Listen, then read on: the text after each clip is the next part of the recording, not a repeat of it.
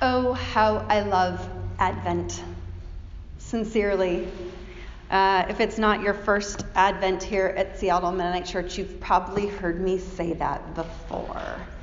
It is like balm to me um, in the midst of the tra-la-las and Santa babies that are out there.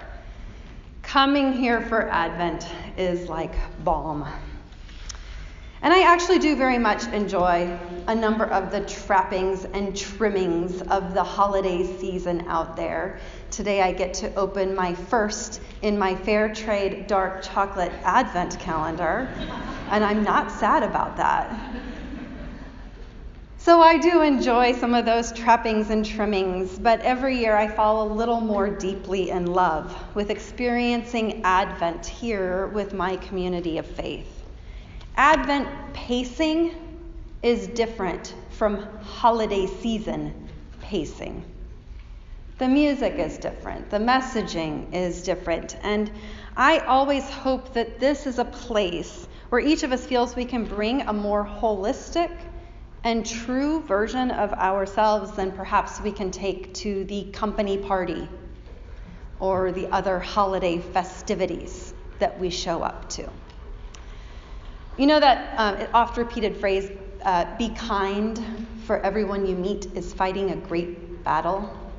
I think there should be a companion, which is be extra kind in December, for everyone is fighting a great battle in December. because there are those, as I mentioned, tra-la-las and Santa babies that are out there on repeat um, everywhere you go. And in December, there are all these family expectations that rise up for many of us, and expectations that for many of us lead to disappointments.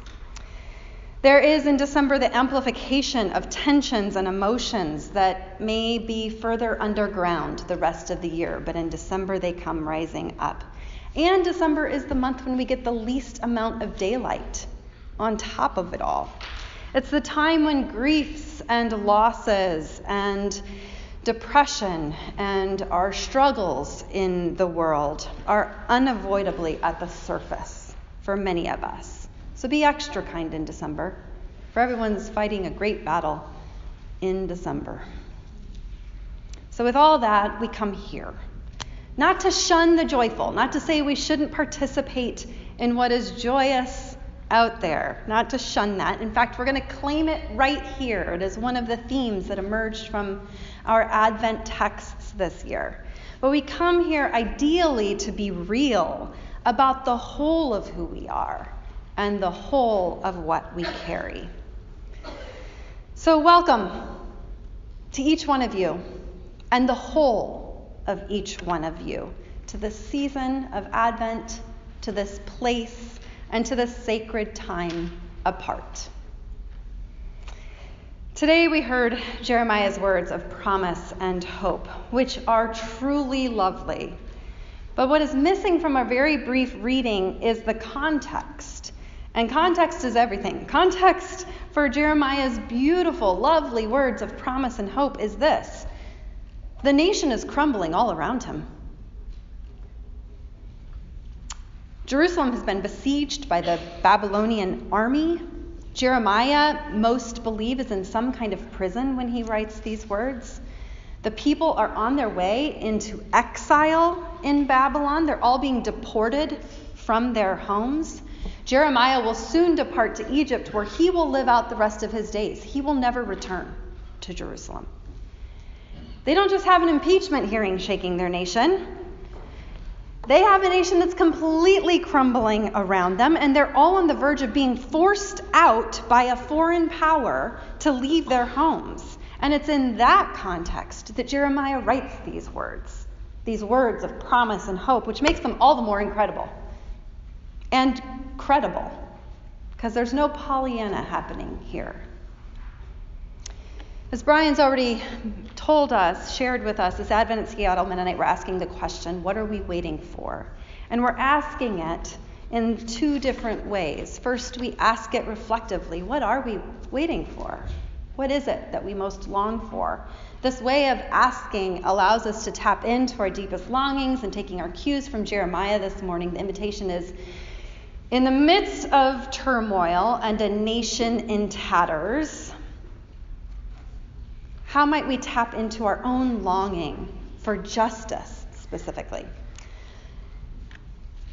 Now, many of you know that um, for the last months I've been thinking a lot about bodies. Uh, part of that is I'm uh, returning or have returned from a very embodied sabbatical with walking as a spiritual practice been reading a little more recently about trauma studies, and um, those who are experts in the field are teaching us how things are stored in our bodies. It's not just our minds or our hearts, but in, in our bodies. The past is not the past, but is often present, even if deeply buried and hard to access in our bodies. And I've been wondering about engaging our bodies more in worship, even as I know it makes many of us, lots of us, maybe most of us, deeply uncomfortable.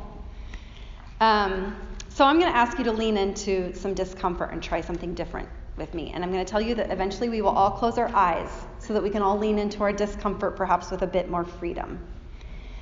Um, and as uh, with anything to do with bodies, I invite you to lean into the discomfort if the discomfort is good.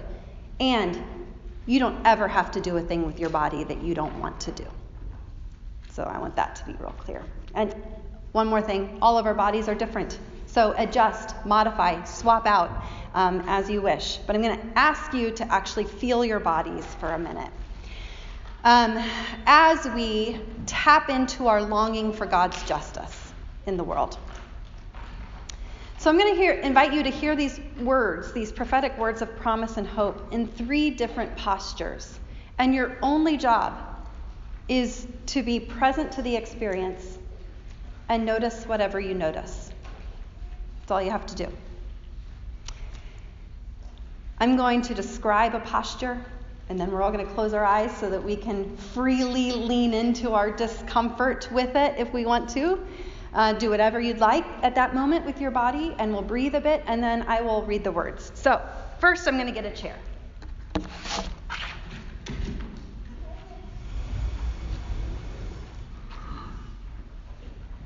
And for our first posture, I have to take my glasses off for this one.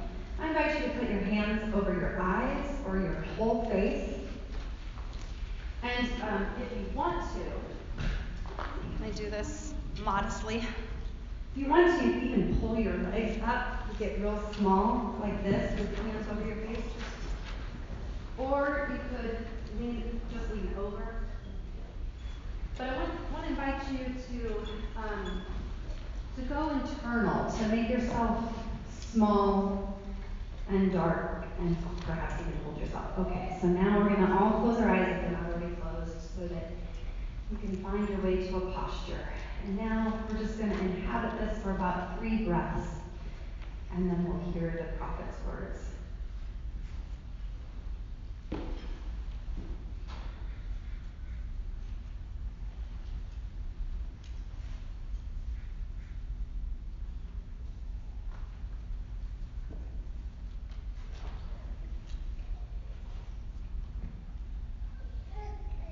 The days are surely coming, says our God, when I will fulfill the promise I made. In those days and at that time, I will cause a righteous branch to spring up, who shall execute justice and make things right throughout the land.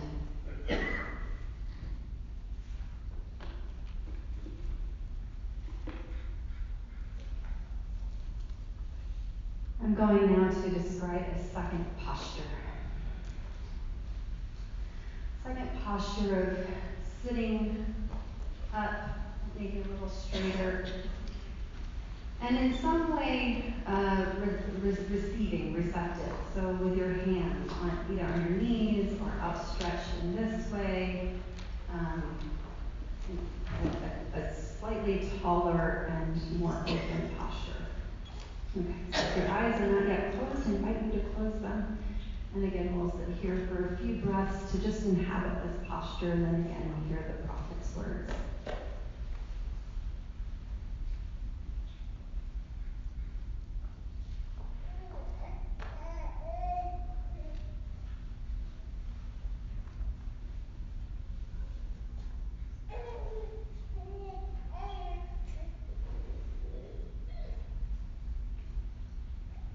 The days are surely coming, says our God, when I will fulfill the promise I made. In those days and at that time, I will cause a righteous branch to spring up, who shall execute justice and make things right throughout the land.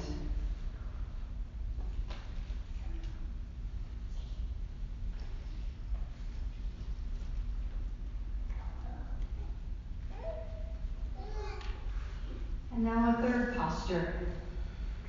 This one is going to be our giant Sitka spruce posture. There's a lot of ways to do that, but um, if you'd like to, I invite you to stand in body or in spirit, because you don't have to stand in body to stand in spirit.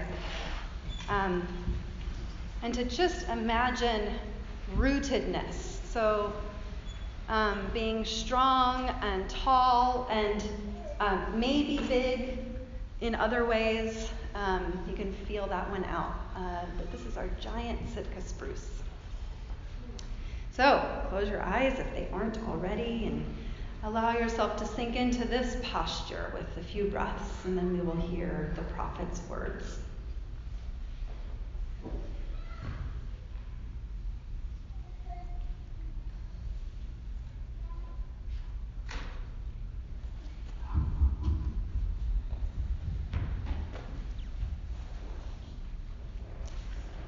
The days are surely coming, says our God, when I will fulfill the promise I made. In those days and at that time, I will cause a righteous branch to spring up, who shall execute justice and make things right throughout the land.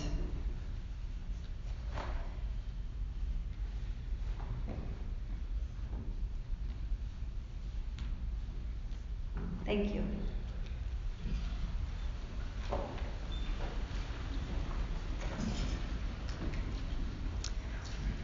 What are we waiting for?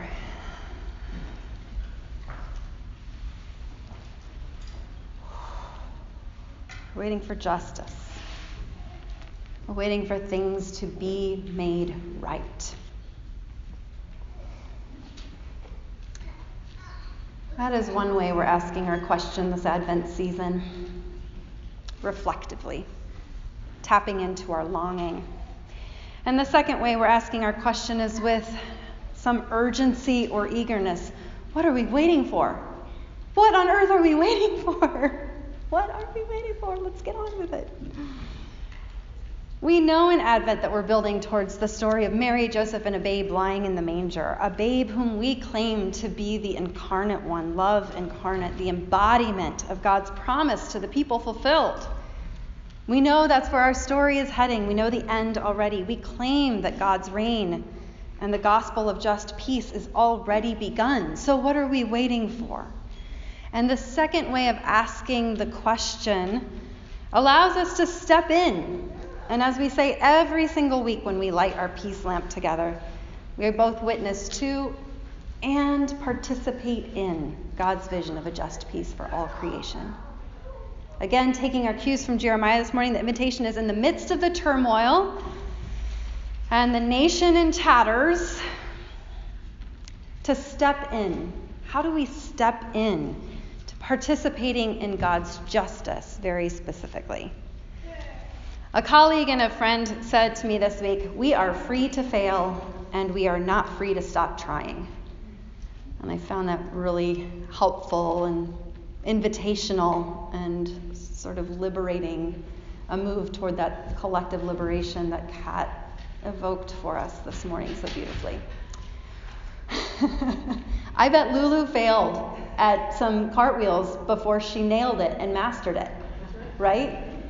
Yeah. So we are free to fail and we are not free to stop trying.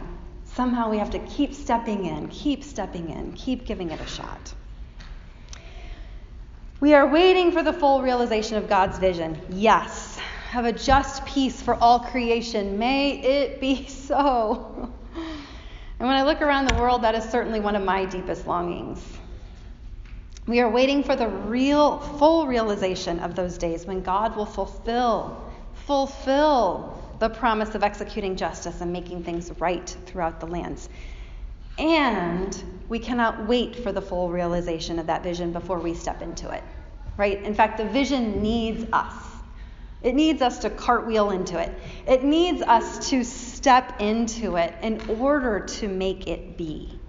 It needs us to live as though it were so now.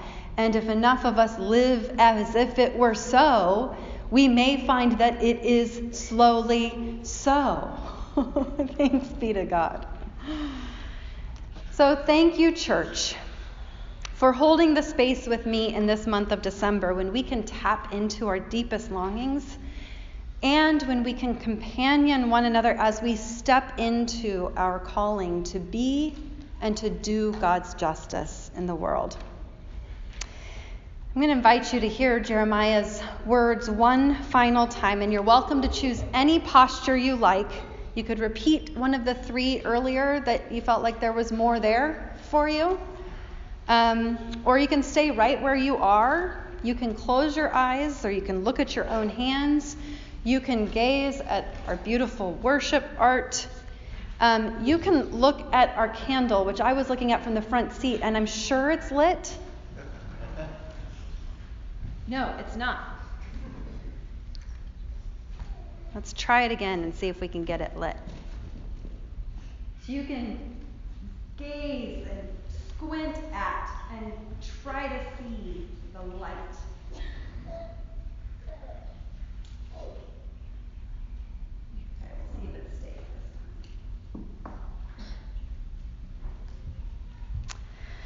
Uh, I even invite you, and you need to know this if you're going into a posture, if you'd like to look at the people around you, that would be another place to look. So, choose your posture, folks, and hear these prophets' words. Hear this promise. The days are surely coming, says our God, when I will fulfill the promise I made. In those days, and at that time, I will cause a righteous branch to spring up, who shall execute justice and make things right throughout the land. Amen. And may it be so. Can I get an amen? amen? And a may it be so. May it be so. May it be so in our lives and in our world and in our community here. Amen. We are going to sing together. And we're going to sing from our purple songbooks, number nine, as the pauper waits for plenty. Let's sing together about our waiting, our waiting, which is both expectant and